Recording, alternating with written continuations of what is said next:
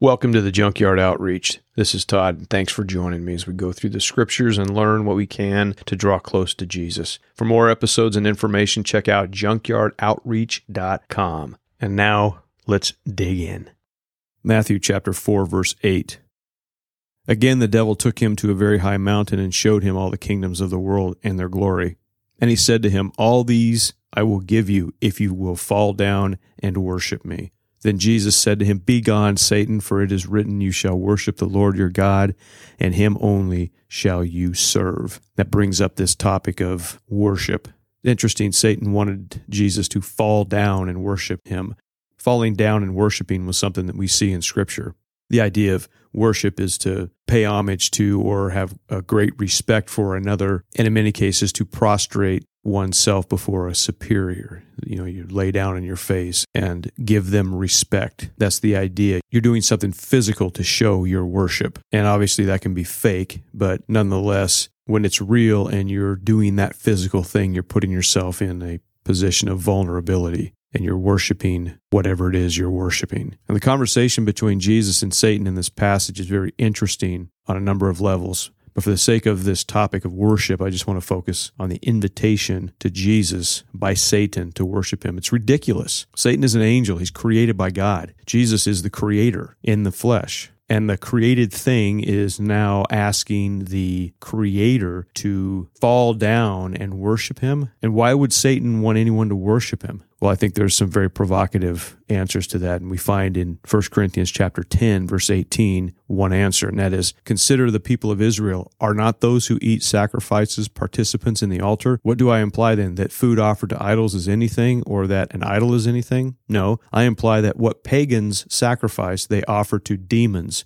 and not to God. I do not want you to be participants with demons. You cannot drink the cup of the Lord and the cup of demons. You cannot partake of the table of the Lord and the table of demons. Shall we provoke the Lord to jealousy? Are we stronger than he? So you see there, Paul is saying, you're worshiping false things. You're actually worshiping demons. There's a spiritual connection between you and the supernatural. And on every little thing that we worship that's opposed to God or is not God, there's a demon behind it waiting to receive worship, waiting to connect with you spiritually. That's why we have to be so careful on the things that we allow ourselves to become enthralled with. You know, worshiping anything other than God is actually giving homage to demons. Basically, that's what it means. And when we give homage to demons, then we disconnect with God because you can't do both of them, as Paul said. This is why in our society, so many people suffer with obsessions. They become obsessed with things and they give their thoughts, their money, their time, etc to something that really competes with God and it brings them to a place where they become lost and confused. You know, I want so much this thing and all my life I've been trying to get this and work and I get this thing. Yeah, it's really cool. I worship this thing and why do I feel so empty? It's that kind of thing. We're designed by God to be creatures that worship Him and Him alone, allowing us to follow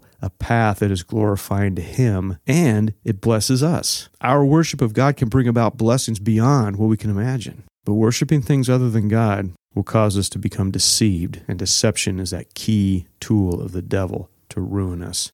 Deuteronomy 11:16 it says take care lest your heart be deceived and you turn aside and serve other gods and worship them. True worship is simply giving God his due. He is God, he's worthy of being praised and obeyed. And when I get alone and find a quiet place, it sets that tone for productive worship. I love it. I love doing that. Don't do it enough, but just finding a quiet place, getting alone with the Lord and praying and just opening up to worship. When it kicks in, it's awesome. And when I worship, I find that actually what happens is what worship is intended to do, and that is connect me with God. I bring God my issues and repentance first because we must take care of our end first. You just don't come to God with all this junk and just, say, okay, Lord, I'm ready to worship. It's like, God, I need to dump some baggage. 1 John 1 6. If we say that we have fellowship with him while we walk in darkness, we lie and do not practice the truth. But if we walk in the light, as he is in the light, we have fellowship with one another, and the blood of Jesus, his son, cleanses us from all sin. If we say we have no sin, we deceive ourselves and the truth is not in us. If we confess our sins, he is faithful and just to forgive us our sins and to cleanse us from all unrighteousness. And there's the key. We come to worship cleansed from all unrighteousness. How do we get cleansed from all unrighteousness? We confess our sins, our iniquity, all the stuff that's in us. We do that before we worship, and man, all of a sudden worship begins to kick into gear, and we're like, yeah, Lord, this is great. I am putting myself in subjection to God. I'm laying down on my face before God, crying out to Him for mercy and grace, and He gives it to us. But that heart of repentance must be a part of our worship. If we're stubborn and we're not repentant of all the junk that's in our life, then what's the point of our worship? We're supposed to worship God in holiness, and we're not being holy when we're hanging on to garbage, when we're harboring stuff in our minds and, and we're doing things that are evil. Matthew chapter 6 verse 5 Jesus says, "When you pray, you must not be like the hypocrites, for they love to stand and pray in the synagogues and in the street corners, that they may be seen by others. Truly I say to you, they have their reward." In other words, their reward isn't in heaven with God. It's getting the adoration of the people that are watching them going, "Wow, you're so spiritual, man." You know, that's their reward. And he goes on, he says, "But when you pray, go into your room and shut the door and pray to your Father who is in secret. And your Father who sees in secret will reward you. And when you pray, do not heap heap up empty phrases as the Gentiles do, for they think that they will be heard for their many words. Do not be like them, for your Father knows what you need before you ask Him. Pray then like this Our Father in heaven, hallowed be your name, or holy is your name. Your kingdom come, your will be done on earth as it is in heaven. You know the rest of it. So we come to the Lord and we pray. We find that quiet place and we offer up our adoration. Psalm 29 2 Ascribe to the Lord the glory due his name. Worship the Lord in the splendor of holiness. Our Father in heaven, holy is your name. Putting our focus on God, not on me. It's on God and His holiness. Psalm 95, 6. Oh, come, let us worship and bow down. Let us kneel before the Lord our God, our Maker.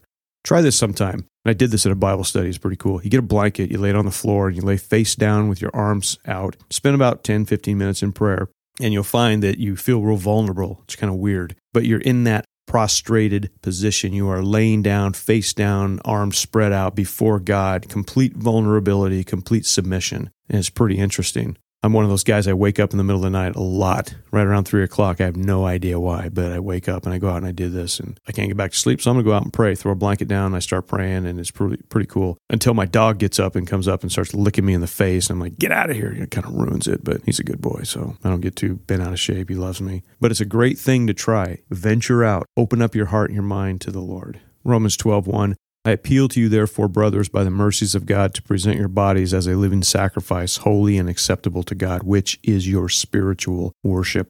A life that is presented to God, your physical body. That means everything I'm doing physically, I am doing it trying to be holy and acceptable to God. That's what spiritual worship is. Philippians 3 3 For we are all the circumcision, who worship by the Spirit of God and glory in Christ Jesus and put no confidence in the flesh. That worship is spiritual there's a spiritual connection. That's why we don't worship cars and our bodies and money because there's a demon right behind that. And that demon will woo you and will encourage you and stroke you until he draws you away from God. Interesting in Revelation chapter 19, John is overwhelmed with the heavenly scene as God has revealed to him what heaven is going to look like. And he said in verse 10 of chapter 19, Then I fell down at his feet to worship. This is an angel. But he said, You must not do that. I'm a fellow servant with you and your brothers who hold the testimony of Jesus. Worship God. And then the crazy thing is, in chapter 22, John does the same thing again. And when I heard him, I fell down his feet to worship the angel who showed him to me. And he said, You must not do that. I'm a fellow servant with you and your brothers and the prophets and those who keep the words of this book. Worship God, John.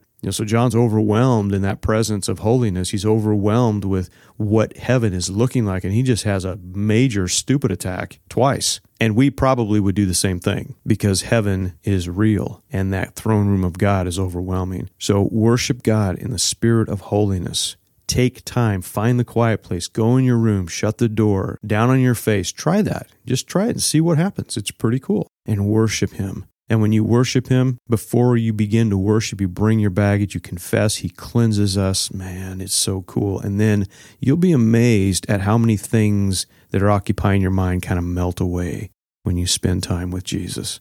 So stay focused on Him. Make your worship count, be real, and be blessed.